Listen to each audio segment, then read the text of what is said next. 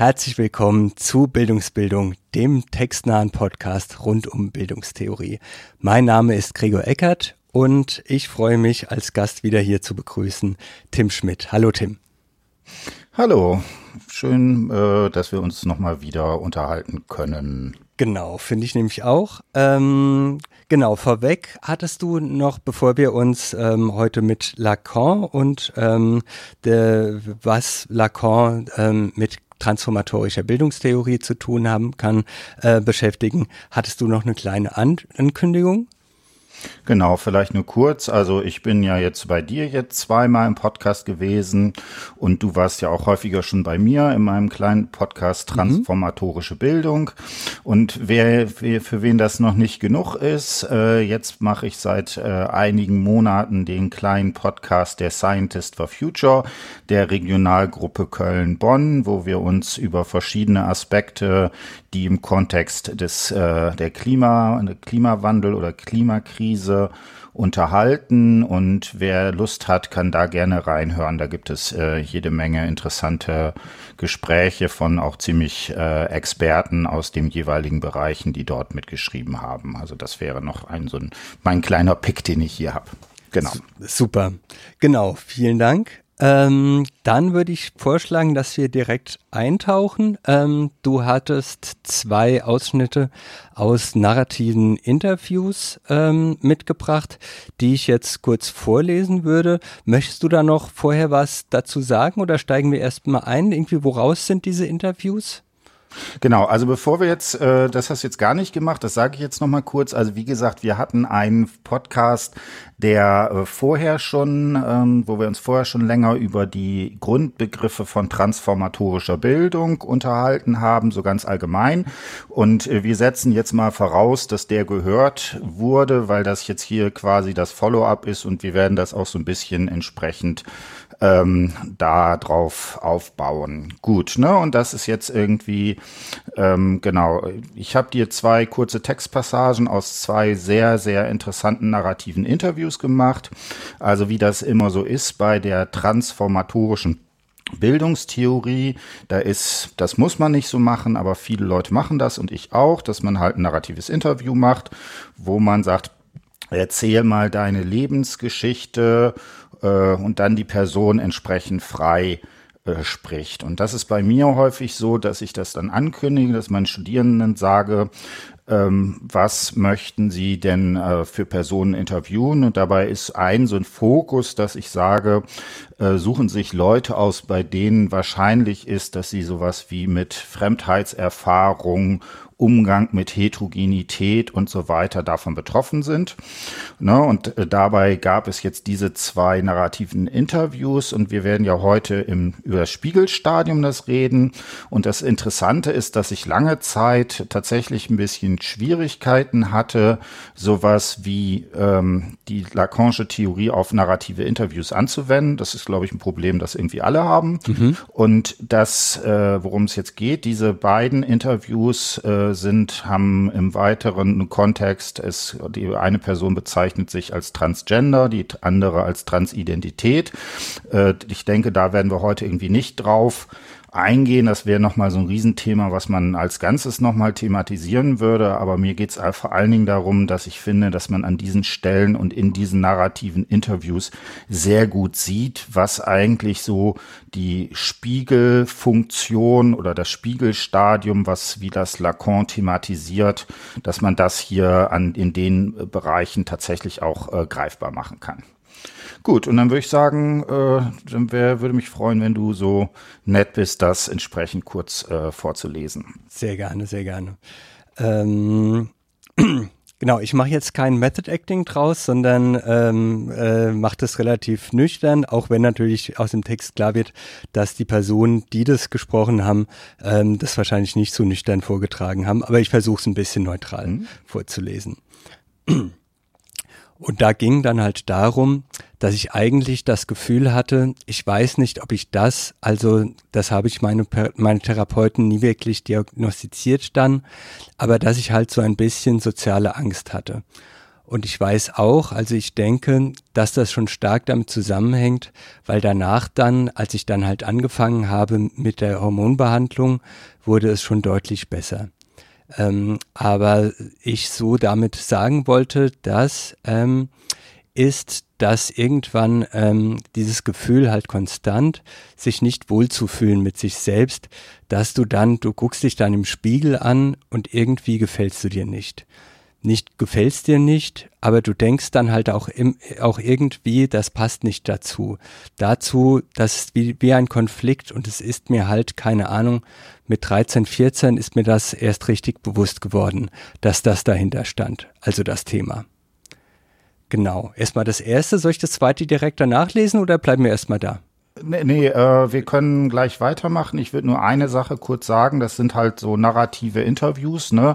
Also das liegt jetzt als ein Transkript vor, was wo das einfach von Worten, wo einfach jedes Wort äh, transkribiert ist. Und man hat immer dieses Ding, wenn man das äh, als wenn man das Transkript dann vorliest, dann klingt das immer sehr sehr holperig.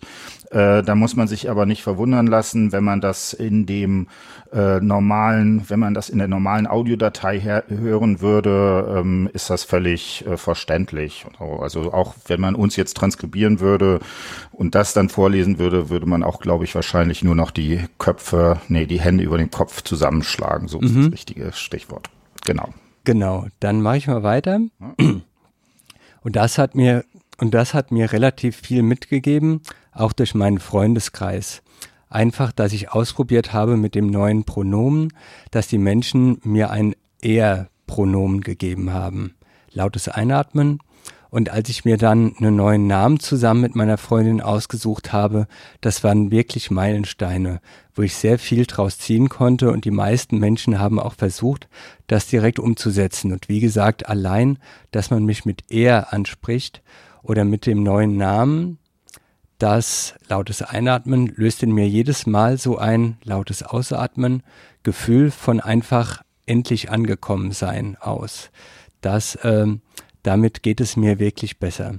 Ich habe halt heute immer noch, wenn ich duschen gehe, die Situation, dass ich teilweise im Bad stehe und in Tränen ausbreche, weil das erste, was ich sehe, meine Brüste sind und teilweise Phase hat, Phasen hatte, wo ich mir ein Handtuch über den Spiegel gehangen habe, weil ich das nicht sehen konnte. Und ja, solche Geschichten, das ist immer noch da. Genau, erstmal soweit. Ähm, kurz zu den, ähm, das heißt, das Setting ist, dass es Studierende machen mit Leuten, die sie aus anderen Kontexten kennen oder ganz Unbekannte und dann läuft sozusagen ein Aufnahmegerät mit. Genau, also das äh, normalerweise, ich sage immer so, dass es geschickt ist, wenn das Personen sind, die äh, im weiteren Freundeskreis oder so sind, wo man auch ein entsprechendes Vertrauen äh, da hat, also die, was weiß ich, aus einem äh, Studentenwohnheim oder so, ähm, dass man das hat. Man könnte es prinzipiell auch mit Leuten machen, die also ganz äh, unbekannt sind, aber da ist ja immer die Frage, wie kommt man da dran? Also in allermeisten Fällen ist es so, dass das äh, Personen sind, die irgendwie im äh, Befreundes- oder Bekanntenkreis oder auch im Arbeitsfeld äh, entsprechend, dass man darauf, darauf kommt. Mhm. Okay, aber die bekommen sozusagen Anonymität zugesichert und ähm, das heißt auch, äh, das ist jetzt auch kein, also ähm, wird, wird dann trotzdem noch unterbrochen oder ist es wirklich so, bitte erzähl, also was ist jetzt so die, die Einstiegsfrage oder wird da nochmal nachgehakt? Genau, also man, die Einstiegsfrage ist meistens sowas, erzähl mal deine Lebensgeschichte oder mhm. erzähl mal deine Biografie oder sowas, also ein sehr allgemeines Ding. Normalerweise ist natürlich das so, dass es da häufig schon eine gewisse Fokussierung äh, entsprechend gibt. Also wenn sich eine Person selber als äh, transgender oder als transidentisch bezeichnet, dann ist ja, und man die Person fragt, dann ist ja schon relativ klar, worum es irgendwie gehen wird. Ne? Mhm. Also das äh, ist da natürlich drin. Und äh, dann äh, ist es normalerweise so, dass es so eine Eingangsphase gibt, wo die Person erstmal frei erzählt. Ne? Je nachdem kann das äh, von zehn Minuten bis eine, zu einer Stunde dauern. Mhm. Und dann macht man Nachfragen. Also sowas wie, du hast erzählt, dass die und die Phase in deinem Leben besonders schwierig ist. Kannst du mir da noch was zu erzählen oder sowas? Das ist dann häufig so dieser Nachfrageteil. Und häufiger gibt's dann noch sowas wie ganz zum Schluss ein Bilanzierungsteil, wo man dann nochmal so nachfragt, ja, wie würdest du das denn jetzt äh, zusammen sehen? Das machen aber viele Personen von sich aus, dass man das entsprechend macht. Und die Grundidee, das ist eigentlich das Entscheidende, ist, dass man nicht versucht, eigene Begriffe oder eigene Ideen reinzubringen. Also was ganz falsch wäre, wenn man sowas fragen würde wie, da hast du dich doch bestimmt transformiert. Ne? Mhm. Das wäre natürlich genau das, was man, äh, oder da äh, hast du das Spiegelstadium erlebt oder sowas. Ne? Das, das würde wahrscheinlich keiner sagen, aber äh, was weiß ich, war das nicht ein, ein krisenhaftes Erlebnis oder sowas? Oder eine große Veränderung soll, oder sowas. Mhm. Ja, genau. Also sowas sollte man umgehen, sondern man sollte das nehmen, was die Person für sich entsprechend wichtig hält und in ihrer Erzählung aktualisiert. Mhm. Aber sozusagen auf die Person gerichtet, auf was sozusagen biografisch wichtig ist, jetzt auch nicht so sehr Richtung Bildung, Bildungsinstitutionen oder so gefragt. Das heißt wahrscheinlich, wenn das aufkommt, wird da vielleicht nochmal, also wird es mit aufgenommen und vielleicht nochmal nachgefragt, aber es wird nicht explizit danach gefragt. Habe ich das richtig verstanden? Genau, also das heißt, äh, ne, dieser Transformationsbegriff ist ja erstmal von Bildungsinstitutionen völlig unabhängig. Das heißt, äh, da, da wo es auftaucht, äh, kann man das entsprechend äh, machen.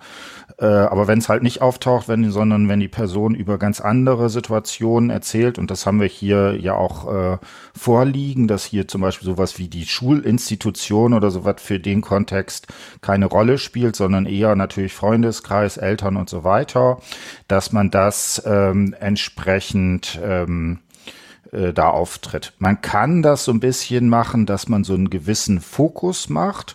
Also wenn man zum Beispiel sagt, ich will Biografien von LehrerInnen äh, analysieren, dass man sagt, ja, ich weiß ja, du bist äh, jetzt Lehrer geworden, wie bist du denn dazu gekommen? Dann würde man schon so einen gewissen Fokus setzen. Normalerweise hat man das aber einfach auch schon dadurch, welche Person man aussucht. Das, mhm. äh, dadurch äh, setzt man quasi implizit sowieso schon mal den Fokus. Ah ja, okay. Nee, super. Ähm, genau, und jetzt ähm, wird sozusagen darum gehen, was macht man jetzt mit diesen Interviews? Genau, und ne, da ist äh, eine Sache, was ich ja eben schon auch kurz gesagt hatte, gerade diese Fragestellung, wie ist denn eigentlich diese Lacanische Theorie ähm, mit äh, narrativen Interviews zu verbinden oder zu verbinden, so, sorry. Mhm. Und äh, da gibt es natürlich äh, haben, haben sich viele Leute irgendwie die Zähne erstmal dran ausgebrochen. Was ich hier an diesen Interviews aber so spannend finde auf einer theoretischen Ebene, ist, dass ja tatsächlich hier der Spiegel zweimal als wirklich äh, realer ähm, Aspekt da drin ist, sondern und zwar der Spiegel als der Ort, der einem eine äh, Identität oder vielleicht auch eine vermeintliche Identität zu oder abspricht, ne, was da drin ist. Und äh, ich habe ja als Spiegel auch einfach gelb äh, unterstrichen, jetzt mal ganz platt, mhm. so dass man dort einfach, äh, finde ich, sehr schön auch bestimmte oder sehr gut, sagen wir mal besser, bestimmte Aspekte, die in dieser Theorie drin sind, daran erkennen kann. Und was ich sehr spannend finde, da habe ich auch ein bisschen ähm, dran, äh, also das hat auch ein bisschen gedauert. Also, ne, das sind ja zwei äh, Bereiche, über die Begrifflichkeiten brauchen wir jetzt nicht zu diskutieren, die im weitesten Sinne was mit Trans, die sich als Transgender bezeichnen oder transidentisch, je nachdem, ähm, so. Ähm, da taucht es massiv auf und wo es sehr häufig auch auftaucht, das war auch neu, das ist im ganzen Bereich äh, der äh, jetzt in Anführungsstrichen von Behinderungen. Mhm. Also Personen, die dort interviewt waren, äh, thematisieren das auch sehr, sehr häufig. Ich habe eine ganze Reihe von narrativen Interviews, äh, wo es ähm, um Migrationserfahrung geht. Äh, da finde ich das zum Beispiel so gut wie gar nicht. Mhm. Das fand ich sehr, sehr spannend. Ne? Und das ist auch eine Sache, die ich für die Transformationstheorie äh, sehr wichtig und spannend finde, dass es nicht so geht, dass man sagt, ich nehme jetzt die ein, den einen, was weiß ich, mein Liebling ist Lacan und damit kann ich alle, alles bearbeiten oder Bourdieu oder Ricoeur oder sowas, sondern je nach Thema, je nach Fragestellung, also das, was im narrativen Interview auftaucht, eignen sich bestimmte Theorien halt entsprechend besser oder schlechter. Mhm. Ich könnte mir jetzt also rein ins, ins Blaue reingeraten, könnte ich mir auch vorstellen, dass ähm, wenn es um so Themen wie, ähm, ich weiß nicht genau, ob das der korrekte, aber ein ziemlich geläufiger Terminus ist ja sowas wie Magersucht, dass es da vielleicht auch irgendwie um diese Konfrontation mit Spiegeln ähm, da vielleicht auch eine Rolle spielen könnte. Also jetzt genau, ganz spekulativ. Nee, äh, ganz spekulativ. Ich habe, äh, glaube ich, zwei oder drei narrative Interviews mit Personen, die äh, Magersucht ähm, äh, daran erkrankt sind und äh, da ist es tatsächlich auch, dass das äh, relativ deutlich auftaucht. Äh, und äh, da gehen wir jetzt heute nicht rein, um es nicht völlig zu komplex zu machen. Mhm. Und es ist aber einerseits, finde ich, häufig sozusagen diese Dimension des Blicks und des Spiegels, was man sehr gut mit Lacan machen kann. Und dann diese ganze Frage der Anrufung, also der Bezeichnung oder sowas, was man dann mit äh, äh, Judith Butler entsprechend machen kann, wo diese beiden Sachen sich entsprechend äh, sehr gut auch ergänzen und das ist, liegt ja auch theoretisch alles relativ nah beieinander. Ah, okay, das wäre dann wahrscheinlich dann die Stelle mit dem ähm, Pronomen, mit er ansprechen, mit dem neuen Namen, den man sich aussucht und so weiter. Da könnte man wahrscheinlich mit Butler viel machen. Genau, das wäre sozusagen, da kann man mit Butler, mit Anrufung machen. Das ist natürlich äh, auch bei Lacan schon ex, äh, ex, äh, extra mit drin. Also es gibt natürlich auch einen Text von ihm, wo er die ganze Frage nach Sexualität thematisiert und da äh, diskutiert er es tatsächlich auch an Pronomen. Also da sind sogar dann sehr viel Überschneidungen dann da drin. Ah, okay. Genau. Ähm, jetzt, genau, ist die Frage, wie wir da jetzt weiter vorgehen. Möchtest du vielleicht erstmal grob was zum Spiegelstadium als theoretischer Figur erzählen oder wie starten wir? Hm? Also ich würde vorschlagen, dass ich vielleicht ganz kurz so ein bisschen äh, was zu Lacan erzähle, mhm. damit man so eine äh, kurze Einordnung äh, dazu hat, wer das so ist. Also wie gesagt, äh, Jacques Lacan, französischer äh, ähm, Psychiater und Psychoanalytiker, ich glaube 1901 geboren, äh, hat halt vor allen Dingen in äh, Paris gewirkt und äh, damals war es halt so, dass er einerseits ist eine Verknüpfung äh, natürlich mit der damals aufkommenden Psychoanalyse war, der gehört da zur zweiten Generation dazu und natürlich, was aber die wichtige Sache ist, dass dann in dem Kontext auch im zunehmenden Maße so etwas wie der Strukturalismus oder Poststrukturalismus aufkommt. Das sind auch alles Begriffe, die sind sehr schwammig äh, und eher so eine erste Annäherung. Aber äh, und Lacan ist eben dafür bekannt geworden, dass er versucht, eine neue Form der Lesart der Psychoanalyse zu geben und dieses mit vor allen Dingen äh, Überlegungen aus der äh, Sprachtheorie ne, aus ähm, Roman Jakobsen, Ferdinand de Saussure und so weiter. Das waren Leute, die man damals halt viel gelesen hat und hat das entsprechend da verknüpft. Und dann ist wichtig zu verstehen, Lacan hat vor allen Dingen darüber gewirkt, dass er äh, Lehre gemacht hat. Also er hat ein Seminar äh, in Paris an verschiedenen Institutionen gegeben, war auch für die Ausbildung äh, von Psychoanalytikern sehr lange äh, führend zuständig. Und das heißt, in diesen Seminaren wurde halt seine Theorie entwickelt und ähm, liegt auch in vielen Fällen nur als äh, jetzt wieder als Transkript entsprechend vor, was mhm. aber dann in Text verwandelt wurde. Und dann ist 1966 hatten, hat er sich einmal entschieden, alles, was er so geschrieben hat, äh, in einem dicken Buch äh, zu veröffentlichen. Ne? Zu dem Zeitpunkt war er dann halt schon 65 und ist damit dann einer der Stars in dieser Umgebung geworden, die dann entsprechend da das äh, dort entwickelt haben. Und wie gesagt, das heißt, es gibt einerseits sozusagen das dicke Buch, was er einfach Schriften genannt hat. Und dann gibt es in zunehmendem Maße die Seminare, die also kontinuierlich von den Anfang der 50er, ich glaube, das erste ist 52, 52, 53 äh, äh, erschienen ähm, oder das, das Seminar hat dann stattgefunden dass man äh, hier auch die Sachen äh, da macht. Und was halt wichtig ist, da kommen wir jetzt gleich zu, das Spiegelstadium, das ist halt ein äh, Text, der in dem äh, Sammelband dort oder in dem Band äh, Schriften erschienen ist. Äh, genau, dass man das, da hat man das dann drin. Genau, und das heißt, die Zielgruppen sind häufig in den Texten, ähm, wenn ich es richtig verstanden habe, entweder angehende Psychoanalytikerinnen oder Analytiker oder schon praktizierende Psychoanalytikerinnen und Analytiker. Genau, ne? Also das ist der eine Strang. Also da sind ähm, also Leute auch, die wirklich eine analytische Ausbildung äh, machen und wo das der äh, Aspekt ist. Er hat aber seine Seminare auch immer allgemein geöffnet, mhm. so dass auch viele, also war eine Zeit lang war es halt schick, auch dass die Philosophen zu den Seminaren von äh, Lacan gehen. Also zum Beispiel so Leute wie Deleuze und Gattari mhm. äh, haben zum Beispiel lange Zeit auch in den Seminaren von Lacan gesessen. Ah, okay. Genau, auch diese, diese, diese Verbindung, in welchem Verhältnis stehen Philosophie und Psychoanalyse, ähm, gerade so in den 60er, 70er Jahren, finde ich auch super interessant. Ähm, okay, super. Das heißt jetzt ähm, Spiegelstadium sozusagen als eine der theoretischen Figuren.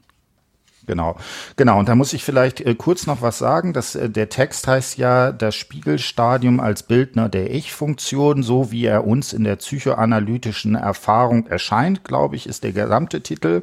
Und da sieht man auch schon mit diesem komisch langen gewundenen Titel, dass Lacan auch äh, in der Zeit, wo der Spiegelstadium, äh, wo das Spiegelstadium entstanden ist, einen gewissen Kontakt auch zum zum Kreis der Surrealisten hatte. Also der war mit ah. Picasso und Dali und so weiter auch befreundet, hat auch ein paar Veröffentlichungen in surrealistischen Zeitungen äh, gehabt und die ganze Schreibweise äh, ist auch durchaus von diesem äh, Surrealist, von dieser surrealistischen Form äh, mit inspiriert. Also das, mhm. man darf jetzt das auch nicht übertreiben. Also der ist, wie gesagt, auch äh, ausgebildeter Psychiater und hat halt lange auch medizinische Erfahrung gehabt.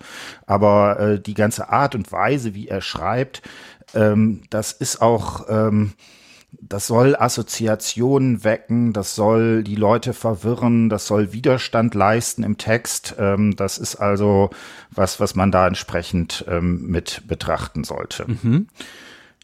Gut, und dann vielleicht die Grundidee, und das macht den Text so spannend. Worum geht es da? Also die Frage, ne, die als Bildner der Ich-Funktion und was sich Lacan als Fragestellung hier stellt, ist, wie kommt man vielleicht, wenn man das philosophisch bezeichnen würde, von so etwas wie einem Bewusstsein, ein Bewusstsein von etwas, zu einem Selbstbewusstsein. Mhm. Das ist also von einem Bewusstsein, dass ich selber sozusagen derjenige bin, der ein solches Bewusstsein von sich hat. Ne? Das ist also die zentrale Fragestellung.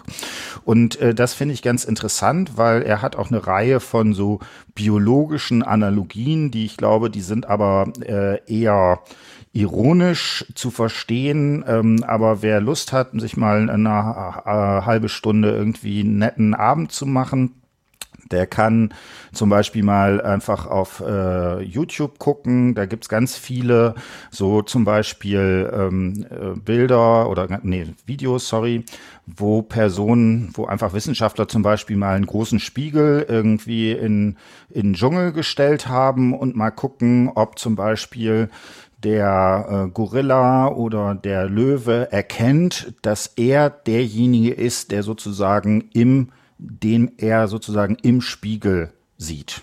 Mhm. Ne? Und es gibt einen äh, Test, wo man das häufig macht. Das ist zum Beispiel, wenn man jetzt einen Elefanten hat, den, äh, da macht man einen weißen Fleck irgendwie auf das Ohr und so, dass es nicht sehen kann. Und jetzt ist die Fragestellung, äh, greift der Elefant nach dem Bild im Spiegel oder greift er sich selber an das eigene Ohr, wo sozusagen der Fleck ist. Ah. wenn er sozusagen das macht, also diese, diese Erfahrung macht, das, was ich da im Spiegel sehe, das ist mein Spiegelbild, also ich muss an mein eigenes Ohr fassen, das wird von vielen ähm, ja, äh, Anthropologen oder Biologen als ein starker Hinweis genommen, dass diese, dass das ein Hinweis darauf ist, dass dieses Tier so etwas wie ein Selbstbewusstsein, also ein Bewusstsein von sich selber hat. Mhm. Und geht es dann relativ schnell sozusagen in diesen Videos oder ähm, muss man dann den Spiegel äh, einen Monat lang im Dschungel lassen?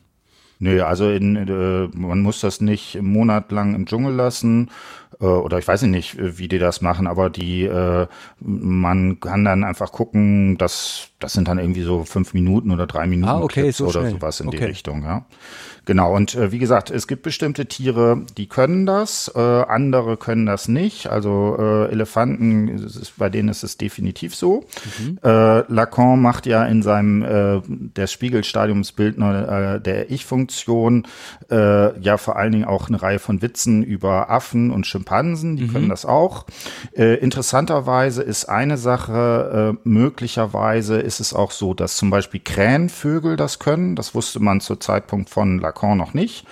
Aber ähm, das wären sozusagen diese Sachen. Und jetzt ist natürlich die lustige Fragestellung, wie ist das denn eigentlich mit Kindern? Ab welchem Alter können die genau das erkennen, dass das im das Bild im Spiegel eben äh, ein, ein Bild ist? Mhm. Genau, und da fand ich, also ich habe mich jetzt vor allem auf hm. den äh, Text von hm. Koller irgendwie in dem hm. Kapitel zu Lacan be bezogen. Ähm, da fand ich diese, diese Spanne relativ beeindruckend. Jetzt finde ich die Stelle natürlich nicht. Ähm, muss ich mal, ah ja doch, auf der Seite 46, ziemlich in der Mitte. Ähm, denn während das Kind, wenn es sich für sein Spiegelbild zu interessieren beginnt, in Klammern, das heißt im Alter von etwa sechs bis 18 Monaten und so weiter, ähm, da fand ich diese Spanne schon ziemlich bemerkenswert. Also zwischen, also gerade in diesem, in den ersten Jahren und Monaten passiert ja so viel und da ist äh, diese Spanne sechs bis 18 Monate, fand ich schon relativ lang. Hm? Also da muss man jetzt eine Sache zu sagen. Ich habe das jetzt so ein bisschen eingeleitet ne, mit diesen Tierexperimenten, jetzt diese Frage sechs bis 18 Monate. Auch da muss man sagen, äh, das darf man nicht zu wörtlich nehmen. Okay. Ja, und gerade in seinen äh, späteren Arbeiten hat Lacan immer wieder betont, dass das sozusagen, was hier in diesem, in dieser Altersspanne vielleicht äh, angedeutet ist, tatsächlich was ist, was ähm, ähm, ja, was man einfach beobachten kann, hat er später sehr stark betont, dass das eine Struktur ist, eine Struktur, die quasi unsere Art und Weise, wie unser äh, Sein, unser Welt- und Selbstverhältnis aufgebaut ist, quasi strukturiert. Das heißt, es gilt für dich quasi auch immer noch. Mhm. Ja, also das ist nicht irgendwas, was vorbei ist, was abgeschlossen ist, sondern etwas, was sozusagen die Struktur des Menschseins ausmacht. Jetzt ist aber das Problem, dass durch, und das ist jetzt das Entscheidende, dass durch diesen Prozess der Identifikation das Subjekt quasi als allererstes entsteht. Ja, es mhm. gibt ein Buch, das heißt Die lange Geburt des Subjektes. Also in der Psychoanalyse geht man davon aus, dass sowas wie, wie das Subjekt oder auch das Ich, ne, Bildner der Ich-Funktion, nicht etwas ist, was sozusagen immer schon da ist mit der Geburt, sondern was über verschiedene Prozesse erst langsam entsteht. Ne? Und deswegen, das ist genau dieses, ähm, und das Problem ist jetzt, wenn man einmal diese Spiegelphase durchlaufen hat, dann ist die, dann kann man da auch nicht mehr quasi drauf zurückgreifen oder so. Oder man kann sich auch nicht daran erinnern oder man kann sich auch nicht erzählen. Das ist ein großes Problem. Mhm. Ne? Aber die, die These ist, die Struktur bleibt da gleich. Und wir haben jetzt die zwei narrativen Interviews genommen und da würde ich sagen, okay, hier ist etwas, das sich, was in dieser Spiegelsituation quasi angelegt ist als Struktur, dadurch zeigt, dass es zum Problem wird. Mhm. Und das ist ja was, was typisch ist. Die Psychoanalyse versucht ja sozusagen über den Krankheitsfall, also bei den Psychosen ist es besonders sozusagen entscheidend gewesen, versucht sie aus Erfahrungen, Aussagen zu treffen, die auf allgemeine Strukturen entsprechend äh, sich beziehen. Auch sozusagen bei Leuten, die jetzt nicht diese Pathologien entwickeln. Äh, genau. Wenn ich das verstanden habe. Okay. Genau, genau. Also, ne, das, genau. Genau. Dann müssen wir jetzt zu einem der entscheidenden Begriffe kommen, die für die sozusagen, die in dem, äh, ähm, in dem Spiegelstadiumstext äh, entscheidend ist und das ist der äh, Begriff der Identifikation. Ja, und mhm. hierbei ist auch klar, auch schon bei Freud gibt es einen großen Bereich der Identifikation, der, der gegen die Objektbesetzung als ein zweiter Mechanismus sozusagen abgetrennt wird und hier definiert im Spiegelstadium Lacan eine Identifikation als eine durch die Aufnahme eines Bildes entstehende äh, Veränderung. Mhm. Ja. Und das ist genau dieses, und dabei ist bei dieser, ist da ein gewisses Paradox da immer schon mit drin, weil man ja immer in der Grammatik etwas voraussetzen muss, nämlich dass es hier ein äh, Subjekt gibt. Also ich kann ja nur sagen, ich identifiziere mich mit dem Bild im Spiegel. Mhm. Das setzt ja aber immer voraus, dass es schon ein solches aktives Ich gibt, was sich dann identifiziert. Mhm. Und die These ist aber, und das macht es auch so schwierig, äh, Lacan zu verstehen und zu lesen, ist, dass das falsch ist, sondern dass dieses, was sozusagen X, was da drin ist, was sich identifiziert, erst im Prozess der Identifikation mit dem Bild im Spiegel entsprechend entsteht. Mhm. Genau, ist natürlich jetzt erstmal logisch, also von der Zeitabfolge wahrscheinlich irgendwie ähm, schwierig sich das vorzustellen, aber es ist so dieses dieses Werden ist wahrscheinlich dieses sozusagen sich ähm, auch konstituieren, aber die, da ist natürlich die, immer so die Frage, was konstituiert sich dann dann, wenn das sozusagen was am Ende dieses Konstitutionsprozesses eigentlich vorausgesetzt werden müsste, weil irgendwas muss ja konstituieren. Genau, ne? Äh, das ist genau das Problem und das ist jetzt auch vor allen Dingen ein Problem in der Darstellung. Es gibt bei Nietzsche den schönen Spruch, wir glauben nicht mehr an Gott, aber wir glauben immer noch an die Grammatik. Mhm. Ja, das heißt, ne, äh, wenn du sagst, etwas konstituiert sich, dann musst du das ja sprachlich entsprechend immer schon wiederum voraussetzen. Und tatsächlich ist die Art und Weise, wie Lacan das macht, dass er versucht, auch eine Sprache zu entwickeln, die, die über äh, Paradoxien und so weiter funktioniert, äh, dieses Problem quasi mit, mit anzusprechen. Mhm. Genau, und dann ist das Zweite, und das ist hier entscheidend, also gibt es durchaus Überlegungen, vielleicht auch bei Piaget oder sowas, was zunächst ähnlich aussehen würde, was aber bei Lacan, glaube ich, sehr viel stärker in den Mittelpunkt gerückt wird, ist, dass jedes dieser Formen äh, einer solchen Identifikation gleichzeitig mit bestimmten Verlusten einhergeht. Also mhm. bei Lacan gibt es auch diese Formulierung, jedes Erkennen ist ein Verkennen. Und das liegt auf verschiedenen Ebenen. Auf der ersten Ebene ist es so, äh, das hat sowas wie die Körperlichkeit, also der, das Kind hat in der Psychoanalyse zu Anfang so etwas wie ein, er nennt es gestückelten Körper, sowas wie Portialobjekte. Die Brust der Mutter ist noch gar nicht wirklich vom eigenen Körper getrennt, sondern ist irgendwie sind da verschiedene Objekte, die mal auftauchen und mal nicht. Und mit diesem Bild im Spiegel wird die Illusion einer Ganzheit hergestellt, die das Kind auf Ebene des äh, von dem, was es kann und so weiter, ist es noch auf ähm, entsprechend ähm, auf die Unterstützung der Mutter angewiesen und so weiter. Also das ist eine Vorwegnahme einer Ganzheit, die als solches entsprechend noch gar nicht äh, existiert. Mhm. Und diese Ganzheit hat auch immer was entsprechend äh, gewalttätiges. Also das heißt, dieses es gibt diesen Versuch, diese Ganzheit auf jeden Fall auch zu bewahren und das kann kann sehr schnell dazu führen, dass es einerseits äh, gegenüber die eigenen Personen äh, zu einer gewissen äh, Gewalttätigkeit äh, führt. Ne? Das wäre sowas wie ähm, genau, Punkt. Äh, es kann auch passieren, dass es auch sozusagen im anderen dieses äh, entsprechend nicht genommen wird. Also das ist auch die doppelte äh, Verkennung, von den Koller da spricht, dass man einerseits also diese Illusion einer eigenen Identität, die so gar nicht existiert, bei, bei, beim eigenen hat aber auch, dass man eine solche Illusion einer Ganzheit dem anderen unterstellt, wobei ich das ja auch nie entsprechend wirklich erfahren kann. Mhm.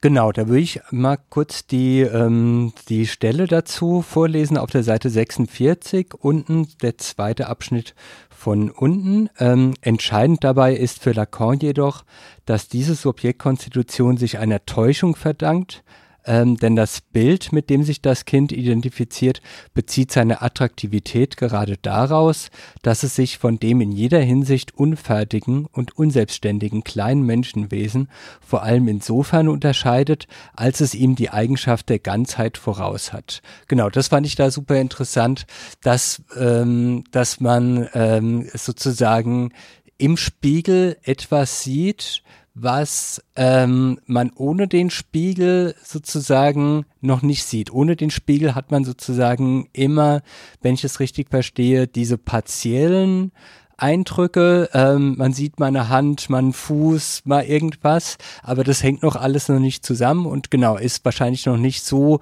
hm, der Unterschied, ob das jetzt sozusagen die eigene Hand oder die Hand von jemand anderem ist. Aber in dem Spiegel ähm, hat man dieses Gefühl der Ganzheit, was, wenn ich das so richtig verstehe, ähm, ohne diese Spiegelerfahrung erst viel später kommt. Also ähm, wenn ich es richtig verstanden habe, ähm, kommt die nicht nur, wenn man äh, sozusagen mit seinem Spiegelbild konfrontiert ist, aber diese Vorwegnahme, dafür braucht es den Spiegel. Habe ich das so ungefähr mhm. erfasst? Genau, also ne, da taucht jetzt da tauchen jetzt zwei Aspekte auf, die man da sagen muss. Also das erste ist, was ist hier eigentlich mit Spiegel gemeint? Also da ist tatsächlich in dieser allerersten Szene, wo er dann zum Beispiel beschreibt, das Kind guckt in den Spiegel, dann versteckt es sich, dann guckt es mal wieder hinter dem Spiegel und so weiter und so fort. Ne, dieses auch ausprobieren, da ist tatsächlich ein, äh, also zunächst erstmal sowas wie ein realer Spiegel gemeint. Mhm. Und äh, das zweite ist aber, und das sagt er dann, dass es tatsächlich dann auch so ist, dass in diese Struktur dieser Identifikation auch, ne, er nennt das die Dialektik der Identifikation mit dem anderen, also dass auch plötzlich der andere zu einer, zu einem solchen Spiegel wird. Mhm. Und ne, dann sagt er als drittes, dass das sozusagen dann in sprachlichen Strukturen entsprechend durch Benennung oder Anrufung, das hatten wir heute schon mal, da drauf äh, äh, kommt. Ne, und das ist jetzt ganz wichtig, weil es gibt immer so dann so Diskussionen. Äh, ich glaube, Sloterdijk hat sich da auch mal äh, irgendwie daran äh, versucht oder sowas zu sagen, ja, wie ist das denn? Historisch ist der Spiegel ja relativ neu, dann dürften ja die Personen vorher keine keine Ich-Funktion haben. Wie ist das äh, mit Menschen, die blind sind? Mhm. Äh, ne? Und das wäre ja äh, absurd zu behaupten, dass die kein Selbstbewusstsein oder kein Ich oder sowas haben. Oder die, also die Illusion eines Selbstbewusstseins müsste man eigentlich immer richtig sagen. Und äh, da würde ich immer zwei Sachen zu sagen. In den späteren Sachen äh, ist das eben was, was sozusagen klar strukturell passiert. Also da ist Spiegel nicht mehr die das Ding, sondern äh, kann irgendwann alles Mögliche, was diese Funktion der Identifikation ausfüllen kann, sein. Und das Zweite ist, vielleicht ist es ja bis zum gewissen Grade auch so, dass äh, vielleicht in Kulturen, wo es zum Beispiel den Spiegel noch nicht gibt, vielleicht sowas auch wie eine gewisse flexibel, äh, flexiblere Umgangsform mit einem eigenen Ich gibt. Das würde ich auch nicht ausschließen. Mhm. Genau, dazu will ich noch eine Stelle auf der Seite 46 unten vorlesen, der letzte Satz. An die Stelle des Spiegelbilds tritt dabei die Imago des Nächsten. Und wie zuvor auf den Spiegel ist das Subjekt nun auf das Bild des anderen angewiesen, dessen Andersheit es aber verleugnen muss, um die damit verbundene Bedrohung für die mühsam, mühsam erworbene Identität abzuwehren. Also die Stelle verstehe ich so, dass ähm, der andere eben, ähm, also dass indem man auf den anderen blickt, dass es so was ähnliches ist, wie wenn man in den Spiegel blicken würde ähm, und dass das sozusagen auch dann ähm, quasi erst in einem späteren Lebensalter funktioniert, aber dass man da sozusagen auf der einen Seite ähm, eben die Gemeinsamkeiten sieht, eben, äh, keine Ahnung, zum das andere ist auch ein Mensch, so wie ich, und man sich dadurch sozusagen auch konstituiert in seinem Menschsein ähm, und gleichzeitig aber klar wird ähm, auf ganz vielen Ebenen, dass es eben kein Spiegel ist, keine einfache Wiedergabe, sondern dass es da ganz viele Differenzen gibt und auch wenn ich winke, nicht automatisch die andere Person eben winkt. Mhm. Ähm, okay. Genau. Ja, wobei ich würde es noch ein bisschen stärker machen. Also da ist der Begriff der Ähnlichkeit wichtig. Mhm. Und der, der Begriff der Ähnlichkeit, der hier ist, ist etwas, auch dieses ähnlich ist eine, eine gewisse Form des Verkennens. Mhm. Ja, und das ist eben immer wichtig. Also ich finde, da ist ein gutes Beispiel, was ich häufig in Seminaren erzähle, zum Beispiel so eine Situation wie die mündliche Prüfung, wo man ja äh, darauf äh, angewiesen ist, eine Imagination von sich zu entwickeln, was denn, also jetzt in, im Fall des Studierenden, was denn der Prüfer eigentlich von einem will. Mhm. Ne? Aber jetzt ganz platt, man kann ja nie reingucken in das Gehirn. Und jetzt mhm. sagt er was oder ist grummelig oder sonst irgendwas und man versucht die ganze Zeit irgendwie über Analogieschlüsse, wie würde sich das für mich anfühlen, wenn ich jetzt so irgendwie mich räuspere, äh, das zu erfassen und gleichzeitig ist dieses Erfassen auch immer genau ein Verkennen. Mhm. Weil ich kann halt nicht in den Kopf reingucken. Mhm. Und es mhm. kann eben sein, dass äh, das vielleicht, ne, ich merke das irgendwie in Seminaren, dann bin ich mal irgendwie, sage ich eine Sache, die vielleicht so ein bisschen äh, kritischer ist oder sowas, ne, und was vielleicht daher kommt, dass ich irgendwie die Nacht nicht gut geschlafen habe. Und das wird dann extrem stark herausgehoben, weil man eben genau immer dieses identifizierende Moment hat, und das quasi eine gewisse Form der Unterstellung ist und damit dem anderen in seiner Fremdheit gerade äh, dabei gerade verfehlt wird. Mhm. Man bekommt ne? ja sozusagen auch immer nur Indizien, wo man dann sozusagen Rückschlüsse ähm, sozusagen an Reaktion, nachdem man was gesagt hat, ähm, muss man ja anhand von diesen Indizien versuchen, ähm, auf was hin zu spekulieren oder sich spekulativ was zu erschließen, wo man eben keinen Zugang zu hat. Genau, ne, das ist das Problem. Äh, hier ist das ja lustig. Es gibt ja bei Podcastern dann immer so den Witz, dass die sagen, okay, jetzt machen wir das über Studio Link irgendwie entsprechend äh, online. Wir haben uns ja persönlich noch nie gesehen mhm. und deswegen musst du natürlich jetzt auch irgendwie eine Imagination davon äh, herstellen, wer bin ich denn, wie sehe ich denn mehr oder weniger aus, sitze ich nackt äh, vorm Computer in meiner äh, Fetischhöhle oder sonst irgendwas. Mhm. Das heißt, du hast lauter Imagination und jetzt in dieser Situation ist es halt das Einzige, was du aber was du haben kannst, ist, dass ich, dass wir uns miteinander reden können und du irgendwie darauf spekulieren kannst, dass wenn ich Antworten gebe und vielleicht freundlich bin und so weiter, dass die das irgendwie Indizien geben, aber die natürlich äh, genauso gut komplett äh, fehl. Also komplett würde ich jetzt sagen, ist zu viel, aber die fehlgehen können. Also das, was ich äh, meinem Wesen nach bin, wirst du sozusagen, wirst du nie erschließen können. Und aber du musst es durch Imagination ähm, äh, irgendwie füllen. Ah, okay. Und, vielleicht, und mhm. da vielleicht noch eine Sache. Ähm, Dabei sind da zwei Begriffe wichtig. Das äh, kann man jetzt irgendwie kognitiv äh, ähm, machen, aber das in der Psychoanalyse geht es ja auch viel um Unbewusstes und so weiter. Das ist genau etwas, was die Frage auch von Liebe und Hass ausmacht. Ne? Also Liebe, wenn du dich gerade neu äh, in eine Person verliebt hast, dann ist es eben ganz häufig so, dass es hier diese Illusion gibt, dass die Person einem deinem Ideal, deiner Idealvorstellung, deinem Ideal-Ich, das quasi sozusagen komplett äh, entspricht, ne? Mhm. dann wäre sowas, dann würde in dieser Ähnlichkeit sowas wie das Fremde komplett verschwinden. Das macht auch die, die Phase des Verliebtseins so attraktiv. Und irgendwann äh, wird es aber dann auftauchen, dass eben diese Imagination, dass dein Partner oder deine Partnerin sich nie hundertprozentig mit denen übereinstimmt, dass sie vielleicht mal kritisiert, dass du sie nicht verstehst. Und dann äh, kratzt das ja quasi an diesem Bild. Und mhm. da ist es dann ganz häufig, wenn dieses Bild besonders stark aus, ne, ausgebildet ist, dann kann es sehr häufig auch zum Beispiel zu Aggression, zu Gewalt führen, wenn sich die andere dem Bild, äh, die man von ihm hat, entsprechend äh, entzieht. Mhm. Genau, aber auch die Frage sozusagen, ähm, was erwartet man von einer Beziehung, von der Partnerschaft sozusagen?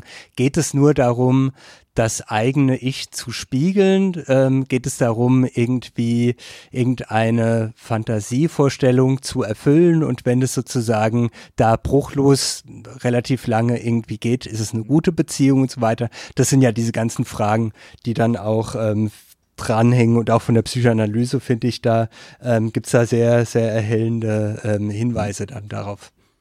Genau, ne? Und das ist immer wichtig, dieses Bild im Spiegel, dass es entsprechend äh, immer, das wäre sozusagen die These, das ist immer narzisstisch strukturiert. Mhm. Ja, also das heißt, das hat immer diese Tendenz, ein Bild ist einfach von in der Bildhaftigkeit besonders gut dazu geeignet, so eine Ganzheit, so ein entsprechendes äh, Ideal-Ich oder Ich-Ideal entsprechend herzustellen. Und die These, die natürlich in der Psychoanalyse drin, da drin ist, äh, dieses Bild, ne, also wo, was kann daran kratzen und so weiter. Und da würde man stark betonen, das wäre eben die Sprache oder das Symbolisieren. Also im Sprechen können wir versuchen, insbesondere das Lacan hat das in einem früheren Text äh, im vollen Sprechen gemeint, wo also das Unbewusste mitspricht. Da besteht die Möglichkeit, solche narzisstisch strukturierten Bilder, unter denen man ja häufig selber leidet, weil man sich nicht so toll findet oder sonst was, äh, dadurch, dass man spricht, diese zu äh, abzuschwächen, sage ich jetzt mal. Mhm. Das platt erstmal. Mhm.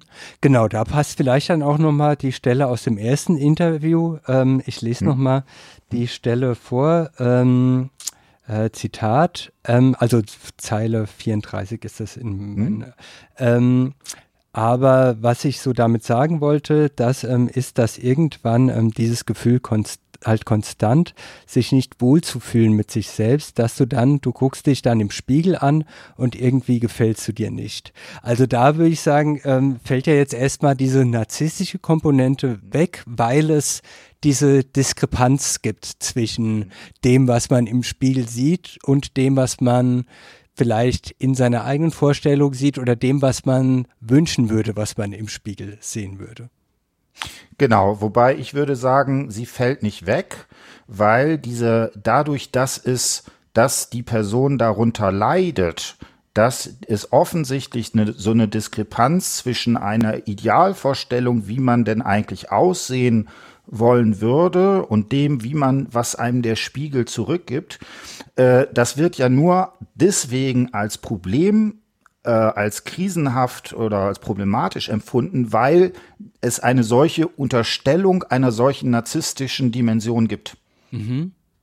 Das heißt, normal wäre es, also normal in ganz vielen, vielen hm. Anführungsstrichen, ähm, hm. wäre es sozusagen, dass ähm, ich in den Spiegel gucke und dass es so eine narzisstische Befriedigung dadurch gibt. Mhm. Und wenn es sozusagen diese Diskrepanz gibt, dann setzt die schon voraus, dieses Normalverhältnis, dass es eigentlich sollte es diese, dieses narzisstische Verhältnis geben. Ähm, es stellt sich dann aber nicht aus, nicht, nicht, nicht ein. Ähm, woran liegt das dann? Das, äh, den letzten Aspekt habe ich nicht ge Ja, äh, ich bin mir auch nicht sicher, ob ich es verstanden habe. Ich probiere es nochmal anders zu sagen.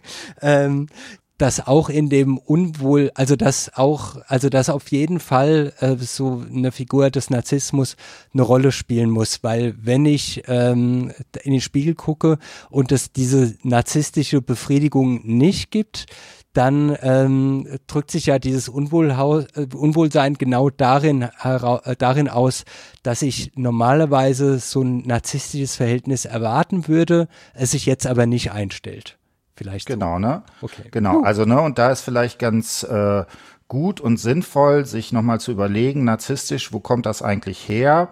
Also es gibt bei Freud ne, diese Formulierung, seine Majestät das Baby. In den Augen der Mutter ist natürlich das eigene Baby immer das Tollste. Mhm. Und jetzt, äh, ne, wenn man dann vielleicht von außen irgendwie drauf guckt, sagt, ja, das ist gar nicht so ein hübsches Kind, aber es ist natürlich ganz wichtig, dass die Mutter dem Kind eine solche narzisstische Idealisierung quasi schenkt. Mhm.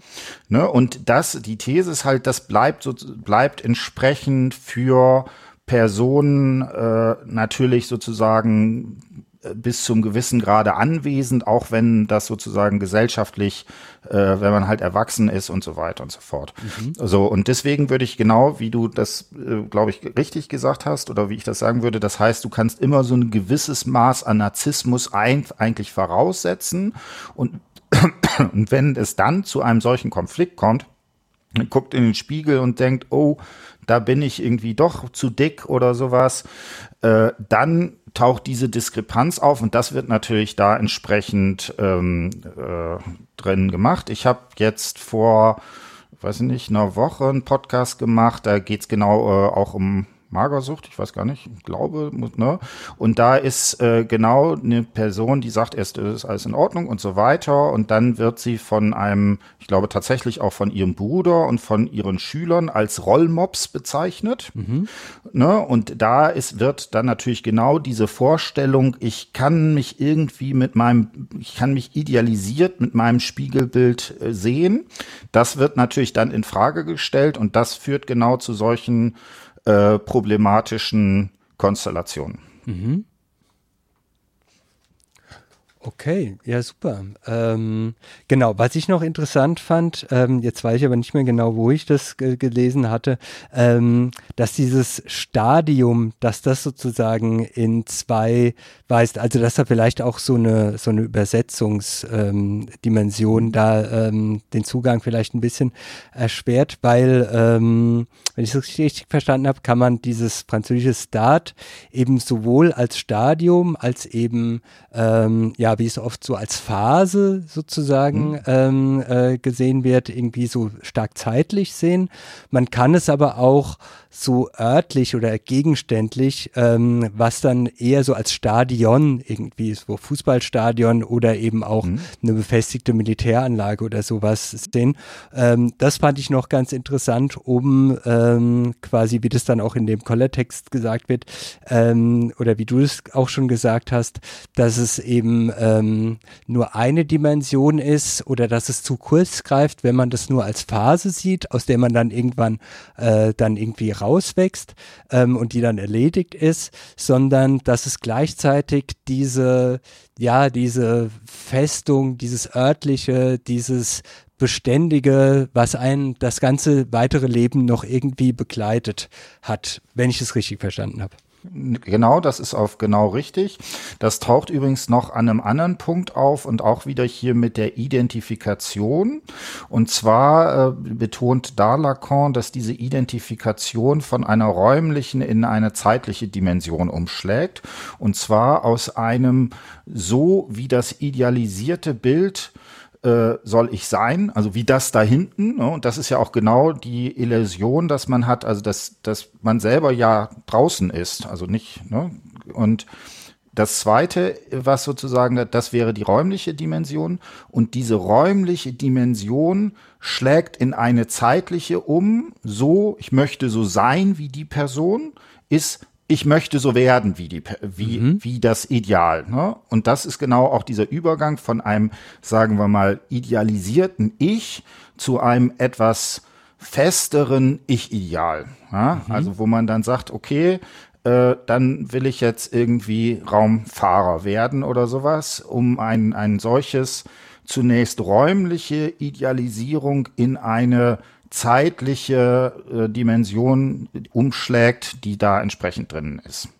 Genau, das ist ja dann quasi auch wieder so diese, was auch in pädagogischen Diskussionen eine ganz große Rolle spielt, dieses Verhältnis zwischen äh, Potenzial und Aktualisierung. Mhm. Man sieht sozusagen in dem eigenen Körper und je nach Lebensabschnitt äh, sozusagen den möglichen Lebenswegen, sieht man ähm, verschiedene Arten der Entwicklung, der ähm, ja, Formung, Gestaltung ähm, des eigenen Lebensweges und ähm, eine Form damit umzugehen, würde ich sagen, ist dann eben dieses Imaginieren von möglichen, also so dieses ähm, ganz platt, so diese Bewerbungsgespräch-Frage, äh, wo sehen Sie sich in fünf Jahren oder wo sehen Sie sich in zehn Jahren? Ähm, dieses Imaginieren sozusagen mit einem möglichen Ich, wenn man den und den Lebensweg geht, wenn der Zufall mitspielt und so weiter.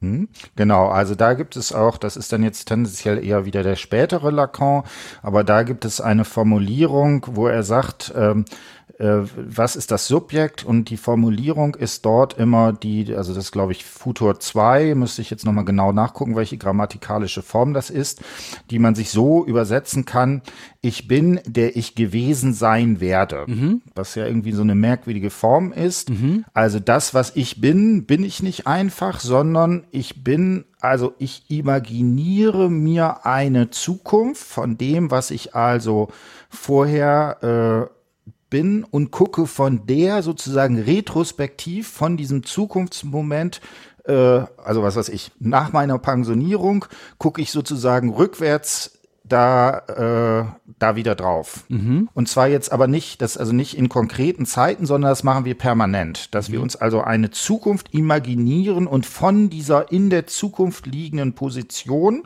uns quasi sozusagen retrospektiv äh, retrospektiv beurteilen. Und das läuft immer so Schleifen ab. Und auch hier ist es wieder so, dass es eben da nicht sowas wie eine Identität geben kann, sondern dass quasi dieses, das, was ich bin, erst vermittelt dieses, äh, dieser merkwürdigen Zeitlichkeit entsprechend. Mhm. Genau, und vielleicht, ach so, eine Sache müssen wir da noch äh, vielleicht noch dazu sagen. Ähm, wir haben das jetzt äh, relativ äh, stark ähm, also mit dieser Spiegelstadium in dieser dualen Situation uns gesagt, und das ist auch richtig, also das Spiegelstadium oder das Imaginäre zeichnet sich über solche Ähnlichkeitsbeziehungen aus, die eben sowas wie ein drittes nicht machen oder nicht kennen oder sowas in die mhm. Richtung. Und tatsächlich ist es aber auch, dass schon in dem frühen Spiegelstadiumstext Lacan äh, da betont, dass das Ganze nur funktioniert, weil zum Beispiel die Mutter das Kind vor den Spiegel hält oder es gibt dieses Toit Bébé, das ist also eine kleine ja, weiß ich nicht, wie man das beschreiben soll. So ein Laufstall oder sowas. Genau, genau, so ein Laufstall, der das Kind hält und hier ist eben, dass diese dual strukturierten Imaginationen immer von einem Dritten, der sozusagen hinter dem Kind steht, immer noch gestützt werden. Und der mhm. genau sagt, ja, das bist du und das ist dein Name und du bist das schönste Kind der Welt. Also das heißt, diese dualen Imaginationen funktionieren immer nur, wenn man ein solches Drittes dahinter hat. Das wird im Spiegelstadiumstext nur so angedeutet. Das hat aber Lacan in den späteren Texten, wo er sich wieder auf das Spiegelstadium nochmal sehr stark betont, dass es immer diese beiden Dimensionen da gleichzeitig drin sind. Ah, okay, dass also die, diese soziale Dimension da eben noch eine, eine ganz große Rolle spielt und dass so dieses, ähm, ja, dass man dann vielleicht doch wegkommt von so einer naiven biologistischen Abfolge in der Entwicklung. Genau, ne? Also das hat Lacan sich äh, dagegen ganz stark gewehrt. Man kann jetzt irgendwie diskutieren, ob er in dem frühen Text, der ja, der ist auch historisch noch ein bisschen schwieriger, weil das eigentlich, weil er das den Vortrag zweimal gehalten hat, äh, was aber ganz klar ist in den späteren Sachen, dass das eben keine Entwicklungstheorie ist, dass es eben dieses, was du gesagt hast, sechs bis 18 Monate, dass es eben darauf nicht reduzierbar ist. Man kann vielleicht so sagen, dass in dem Zeitraum diese Struktur herausbildet, die dann aber äh, entsprechend äh, für das ganze Leben prägend ist. Ne, und das ist ja auch wichtig, weil wenn das nicht so wäre, dann könnte man da ja mit narrativen Interviews nichts äh, anfangen, weil die sind ja sozusagen, man macht ganz selten narrative Interviews mit Babys. Mhm.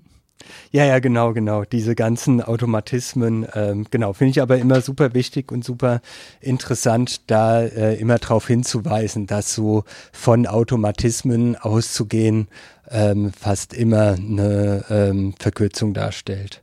Ähm, super. Ich habe da, ich habe da vielleicht noch eine. Ich habe mit äh, äh, einem anderen Kollegen auch einen Podcast gemacht. Da habe ich das mal so formuliert: äh, Das Unbewusste ist gesellschaftlich. Mhm. Also, ne, das, und das ist was, was Lacan auch ganz stark sozusagen bestreitet und auch gerade in seinen späteren Sachen, dass man da nicht sowas äh, drin hat, so ein Dampfdruckmodell. Man hat jetzt diese I äh, Identifikation und da entsteht sowas wie meinetwegen das Unbewusste. Das sind irgendwie so die Triebe, da wurstelt es und äh, die können vielleicht dann nicht mit aufgenommen werden. Das ist sicherlich nicht ganz falsch, aber was er immer betont, in diesem Unbewussten sind schon gesellschaftliche Strukturen, sind sprachliche Anteile, jedes, äh, ne, und genau zum Beispiel diese Frage, welches Pronomen bekommt ein Kind verliehen, das ist ja etwas, was davor ist, bevor es noch überhaupt reden kann, hat es ja schon einen solchen, äh,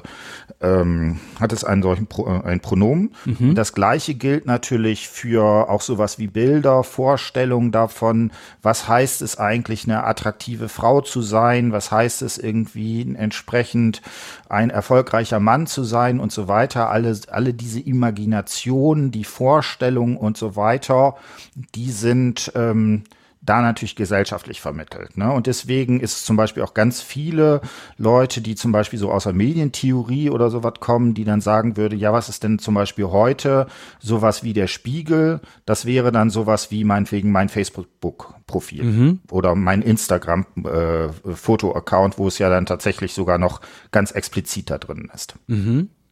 Ah ja, super. Ähm, Genau, wir sind jetzt von der Zeit her doch schon relativ fortgeschritten. Ja, ja, ja. Ähm, genau, von daher, wir hatten das ja vorher schon besprochen, dass wir ähm, da ähm, vielleicht noch eine, eine, weitere Folge machen. Ähm, das würde mich sehr freuen, ähm, wo es eben dann vielleicht auch nochmal ähm, dann genau anknüpfend daran gehen würde, okay, dieses äh, Psychoanalyse ist ja eben oft diese eins zu eins Situation.